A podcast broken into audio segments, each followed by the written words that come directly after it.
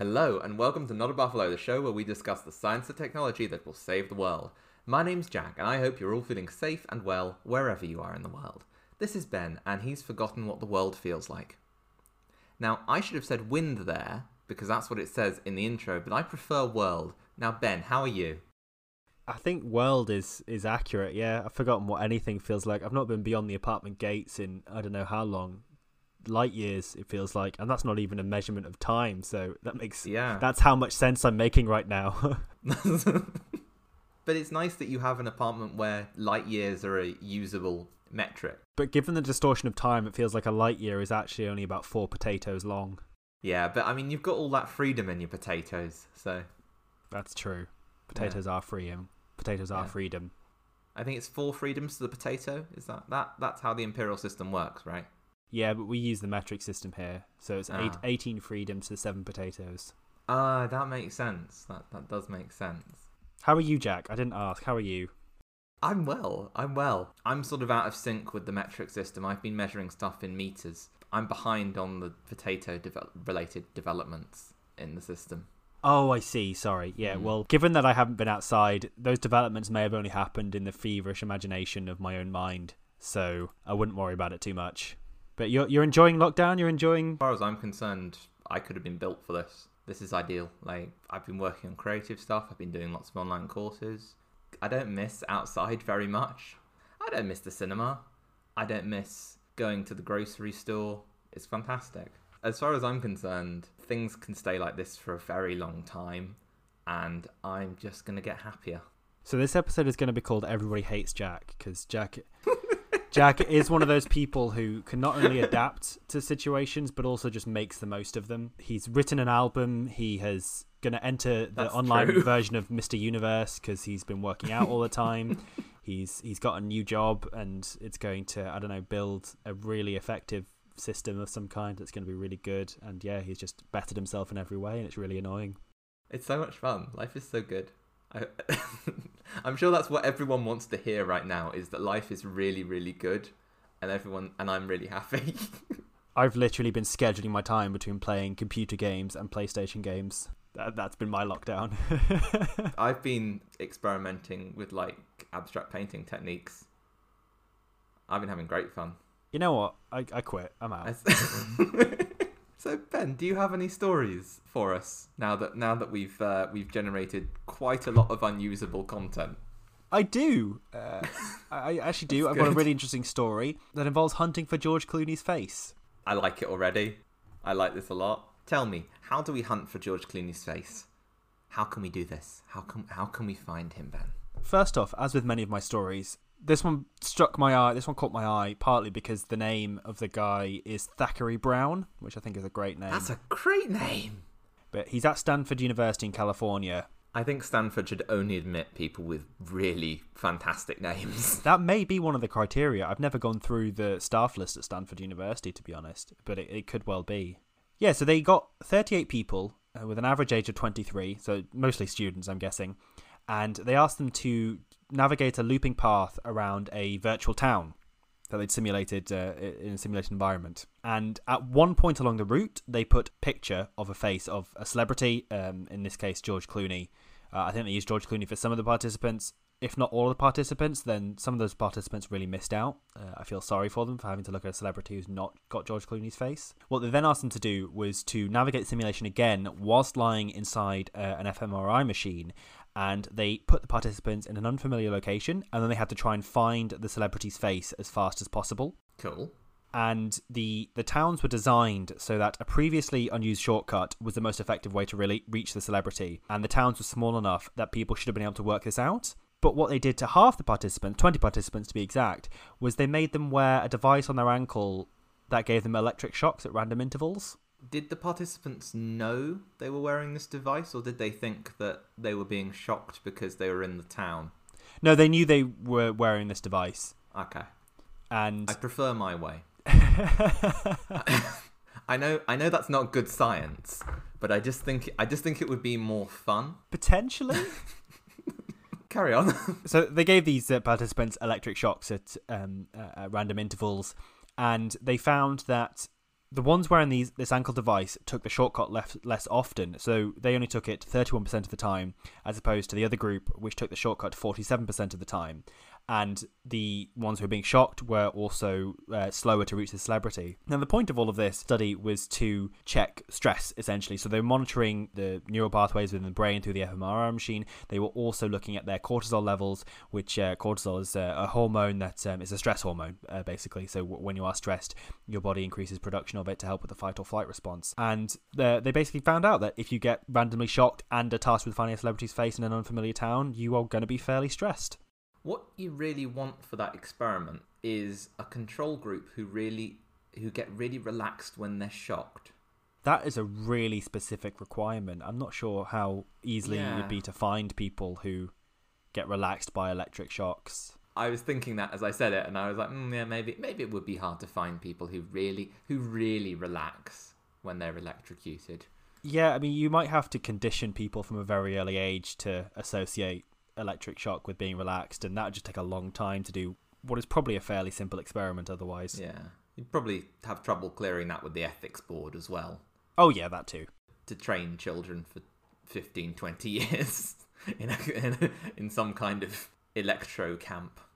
Potentially. I, I should mention the point of this study wasn't just to try and make people stressed, but uh, they actually did some really interesting tests in this experiment as well. So, one of the things they did was they used a machine learning algorithm to decode the fMRI data, and they were trying to figure out where the participants were looking because they were using landmarks in this virtual town to navigate their way around. And they found that non stress participants could imagine all the landmarks along the route, whereas stress participants just focused on the landmarks that were closest to their starting point. The, what they were really looking for is how stress affects us in the real world and how we can cope with stress. Um, so trying to look at how we can deal with things like PTSD, but also just stressful situations as well. So some really interesting kind of studies that, that you know, really important aspects of the human experience that they're trying to understand and, and help us cope with. But just quite a, a funny little story to start off with.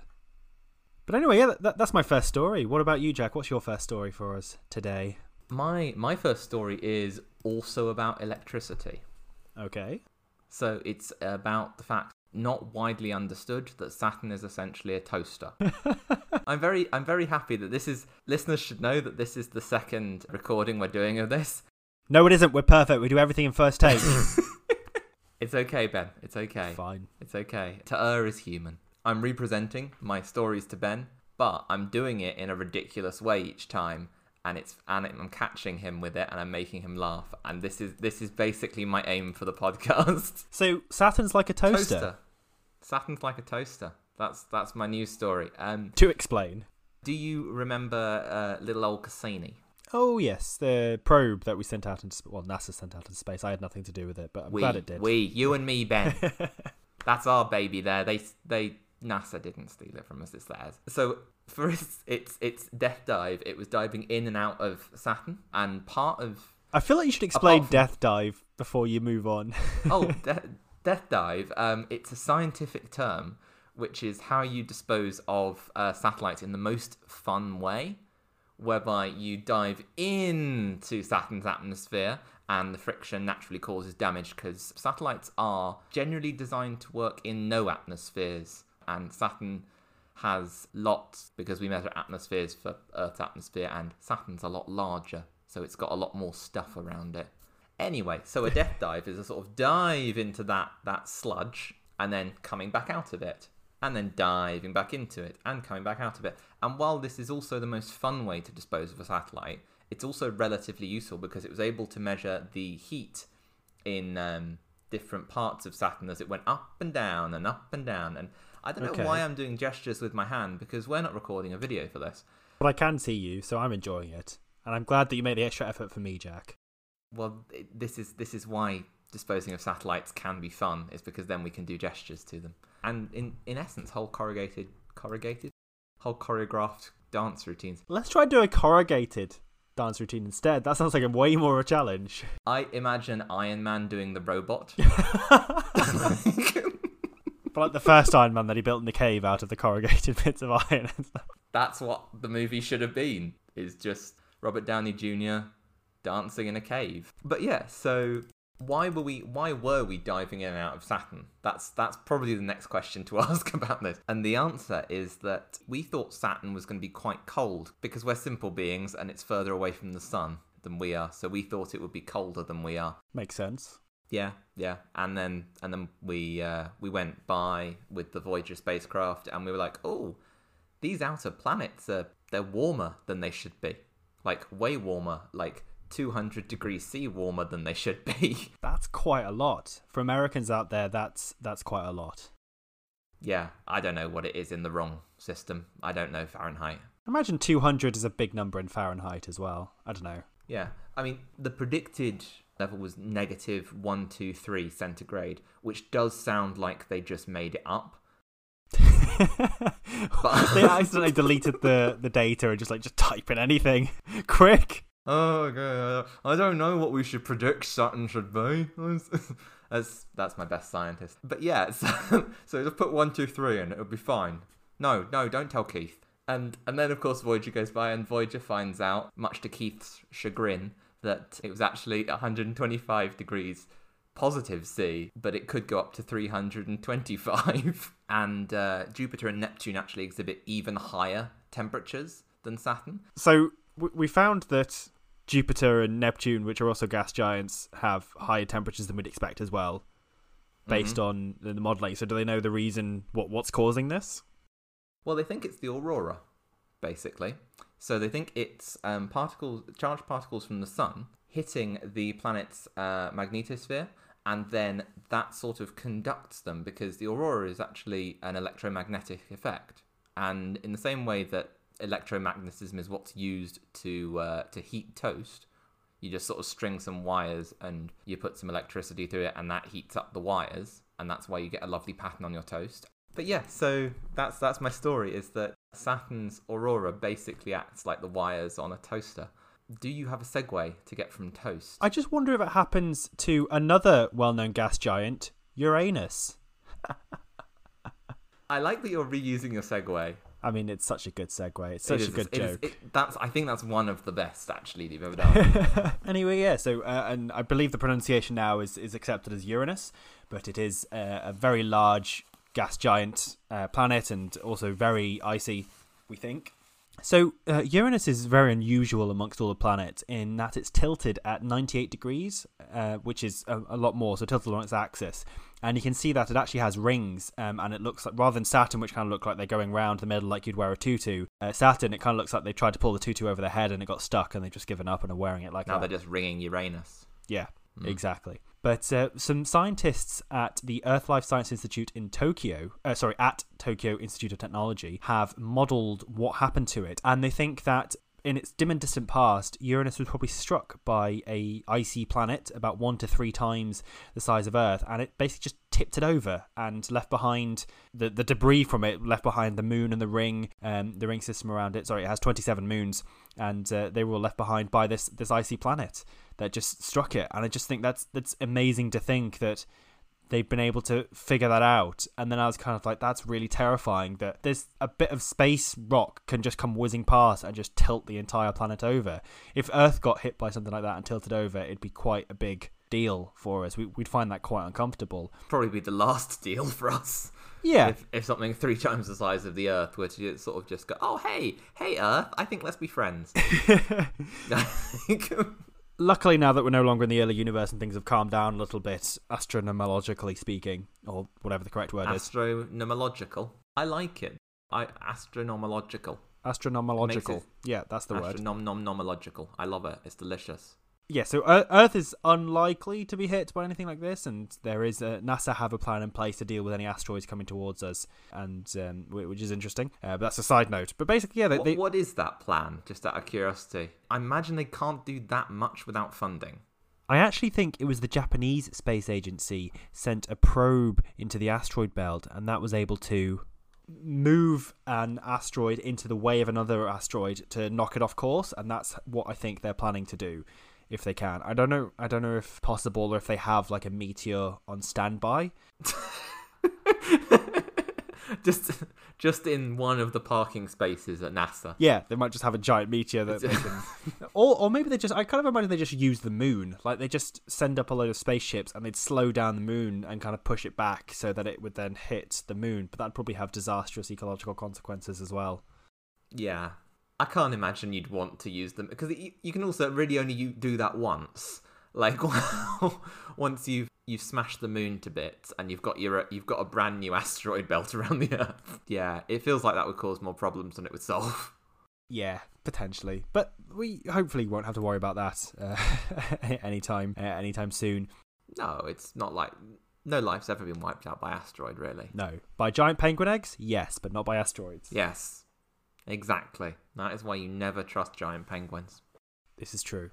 If you don't know what we're talking about, see our previous episode, Penguin Dino Killer, for more information. I'm really impressed that you remembered the title to that because I just remembered that there was a news story related to it in there. It's a very memorable. I'm going to check I I've d- actually got that correct now. I, might, I may have got it I wrong. think you're right. I think that's right. Penguin Dino Killer, yeah, it is.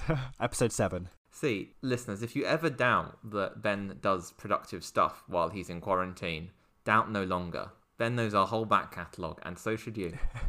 Listen to them all every day until there's too many to fit into a day. I think we're a good we're a good eight months off that. Yeah. Oh, I forgot to mention, uh, happy birthday.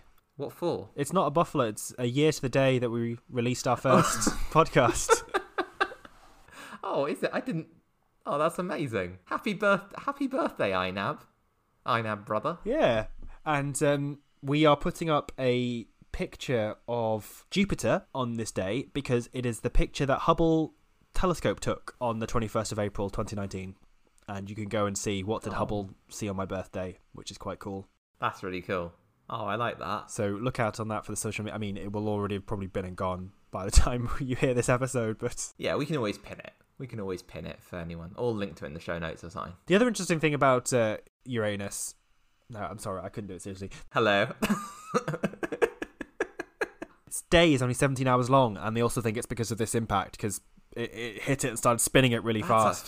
a Yeah. fast spin. Yeah. It's it's amazing to think of a Uranus is dozens of times bigger than Earth, and it's Mm. mad to think that something can come along and just make it start like tip over and start spinning really quickly. And something did. You'd never need a centrifuge, No, really, would you? Like, because how? I was wondering how fast the surface would be moving.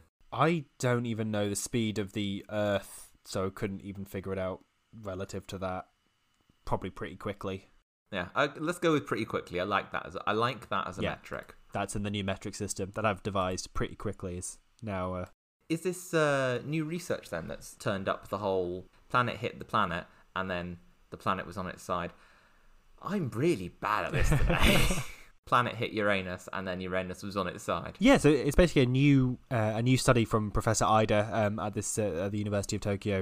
Uh, know, Professor Ida at the Tokyo Institute of Technology, and yeah, he's it's a, it's a new way of modeling it that they've looked at, and uh, obviously trying to learn and understand a bit more about our solar system and as a result the wider the wider universe as well. But it's a, a new model that they've created and kind of related to your story. So yeah, just came across it and thought, ah, that sounds pretty interesting. My next story is also sort of related to the distant past, but it's not quite as distant as 4.5 billion years. Was that what it was? 4.5 billion, you said? No, uh, that was Oh, sorry, sorry. they were comparing it to when sorry when Earth's moon was formed was about 4.5 billion years ago. It doesn't actually say. I don't think they actually figured out exactly, or they don't have a, an estimate as to how long ago this happened to Uranus. Somewhere between a long time and a really long time ago. Well, that's even better because my story is about a long time ago, but it's not in a galaxy far, far away. It's right here on Earth, but by the South Pole. Did it still have penguins? That's exactly what this story is about. And by exactly, I mean not at all. I knew that was coming, and I still couldn't help laugh at it. Penguins were not located at, in, near the South Pole, probably, unless they were very warm weather penguins, because this study revealed that roughly 90 million years ago, a rainforest was growing near the South Pole. like an Amazon in the South Pole. exactly like an Amazon in the South Pole. The the actual image they've got on the article, which I I think will, it looks kind of like the Lost World. Oh, cool. Yeah, I Who doesn't? Who doesn't love Arthur Conan Doyle's other character? Right. Everyone knows Sherlock Holmes. No one knows Professor Challenger, and Professor Challenger's freaking great. So that's that's essentially what this story is about, and they've worked this out from uh, a series of ice cores, and that the temperature was just much much warmer than we previously thought. But we're talking about about twice the amount of carbon dioxide in the atmosphere as we've got today. Wow, that's important to remember, folks. If you don't want to have a jungle at the South Pole and all the penguins having to lose all of their cold weather gear, whatever they're actually, I don't know what they actually use. Look, it's, uh, it's hard to even conceive of 90 million years ago, but to think just how different the planet would have looked then is just. Yeah. You're talking about late Cretaceous. So you're talking like the, the tail end of the dinosaurs. Ha, I see what you did there. Nice pun. Oh, yeah. I, I'd forgotten that dinosaurs had tails. Dinosaurs have great tails. Some of them with spikes, some of them with clubs, some of them with T Rexes on the end. Always when you know you've got the wrong end of the tail is when you find the teeth. Although if you had to fight Stegosaurus, the the the other end of the tail isn't much better because that's got spikes. Did you ever make the connection that Stegosaurus has the same number of syllables as Chucklevision, and that it fits quite well to the theme tune? I never put that together. No, I hadn't until just now when you said Stegosaurus. Are you saying that I look like one of the Chuckle Brothers because of my beard? I wasn't saying that. Subco- your subconscious was. I can't imagine Freud wrote a lot about what it means to see one of your best friends as a Chuckle Brother, but I'm sure Freud would have written about it if the Chuckle Brothers had existed in his day. Very probably. The Chuckle Brothers kind of remind. I imagine there were a lot of people who looked like the Chuckle Brothers in Freud's day, so maybe it just wasn't that. Maybe they were there. Well, yeah, because people had more moustaches back then, Yeah. didn't they? And everyone was from was from Yorkshire, weren't they? I don't think everyone was from Yorkshire. That's not what I was told in Yorkshire.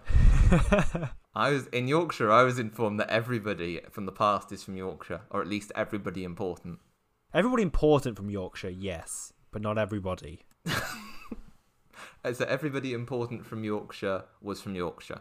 Yes, and they're also magnetic. Okay, is that a segue? No, but it's how I'm going to segue. it's a really bad segue. It's how I'm going okay, to segue. okay. Magnetic Yorkshireman away. Magnetism. I'm just like foregoing all pretense of a segue here. Magnetic Yorkshireman. So what I didn't know is there's lots of different types of magnetism, and from my understanding, is it's based on how the electrons are aligned. So in normal magnetism that we're mostly familiar with, which is ferromagnetism, as in iron, um, ferros in iron, but all the electrons are aligned pointing in one direction, uh, which is how you get the Mm. two poles and you get a magnetic field being created. And these are also used in computers Switch on, The- switch off. yeah. Yeah, the ones and zeros are, are, are aligned correctly. Now, there's this other thing called anti ferromagnetism, amongst many other types of magnetism, including paramagnetism, uh, ferrimagnetism, superparamagnetism. Tell me about super paramagnetism. That sounds. That's a great phrase. Yes, that's like I said, I didn't look into this too much because this isn't really what my story is about. Okay, sorry. what was your story about?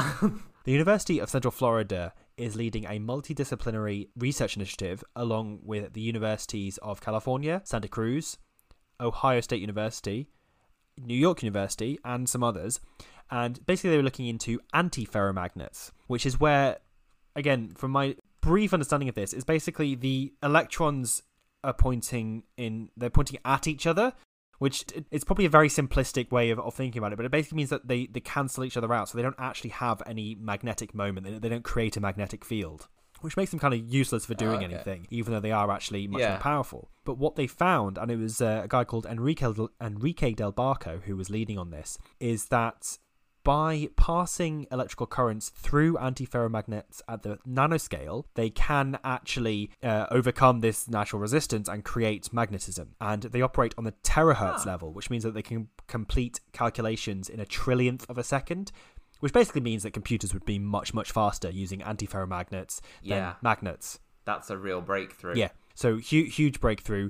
They're going to, in, in terms of the next step, is to, to kind of have a, a better, better look at this, doing some more theoretical and experimental um, studies of it, and, and trying to figure out a way Mm. of, you know, scaling it up, making it commercially viable. So early days yet, but just a really huge breakthrough because it, it's kind of like Yeah. suddenly realizing that rather than using a donkey to like pull your car, you can suddenly have a, a massive semi truck or whatever they're called uh, to pull your goods instead. Like it's just a huge breakthrough in terms of power and Like a mechanical donkey. like a mechanical donkey. Yeah. I'm guessing it would be even better than that because you're if you're doing it at the nanoscale, presumably the amount of electricity required for a single switch on or off is lower, right?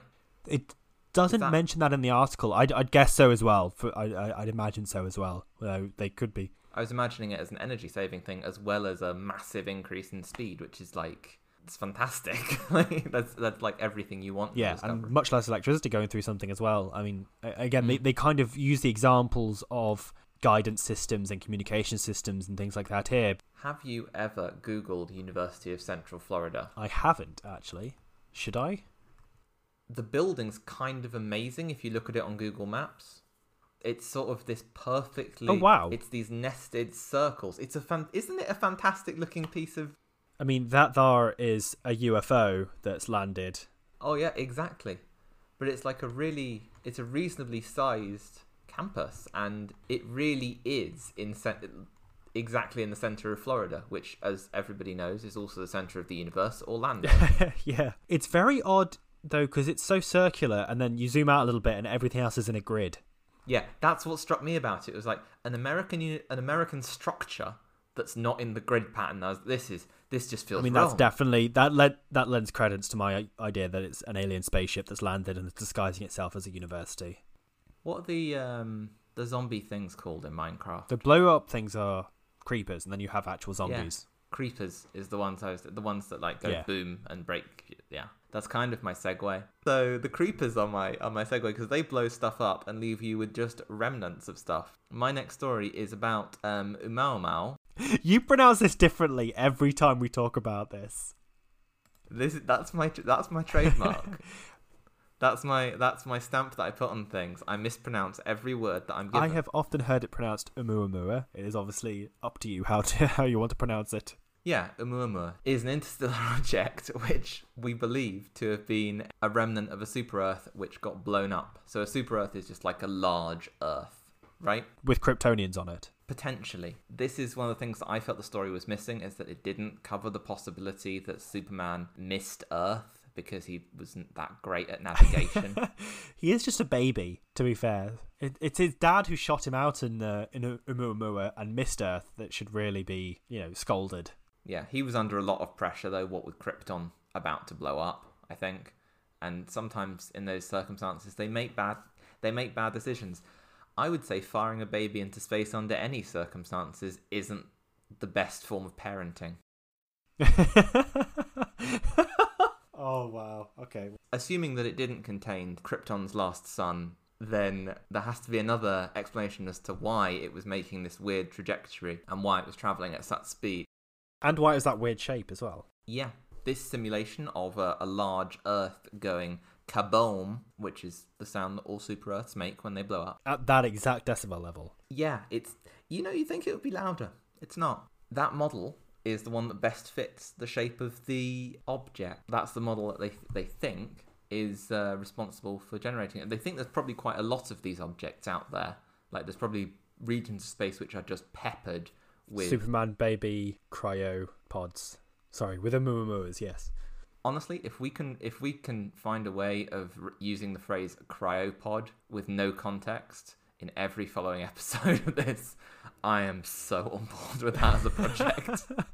We'll give it. We'll do our best. We'll do our best. But that's amazing. It's similar to the the Uranus story. Like it's incredible what scientists can model now. but that was I, that was essentially my story. Is that they they tried a bunch of simulations and this was the one that fitted the best. And that was my that was my That's story. really cool. How how's that segue looking?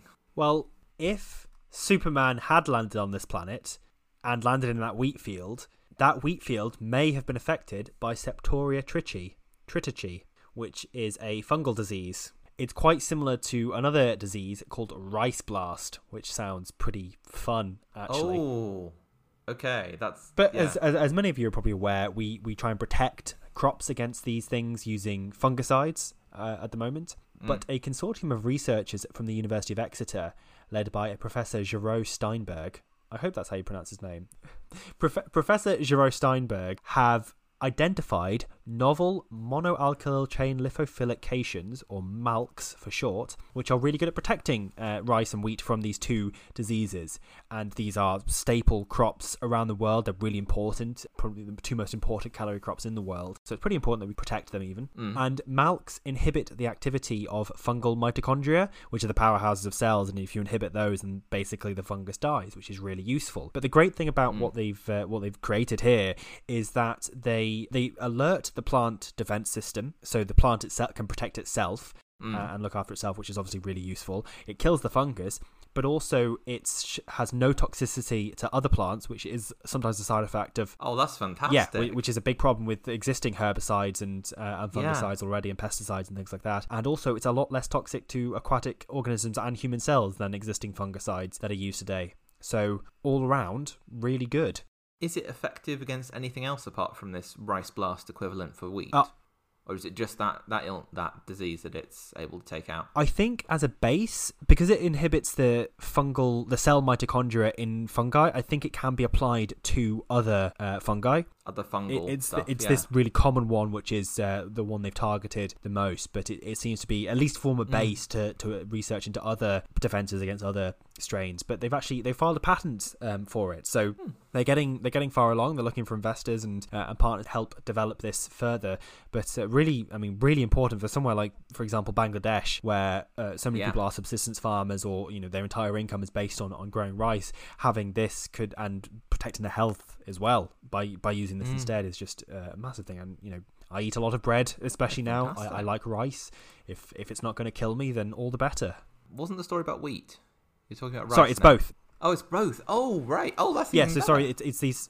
I didn't realize that. I thought it was just No, wheat. so I think they're two related. So it, Oh, fantastic. the disease affecting wheat is called Septoria tritici, and then there's a, another thing Yeah. called rice blast disease as well. Yeah, I'd heard of rice blast. I thought it was just a comparison for something I would know. No, so these are um, th- these are both what they looked at, and I think they're both caused by uh, similar uh, fungi, and this can help protect against both of those. It looks like.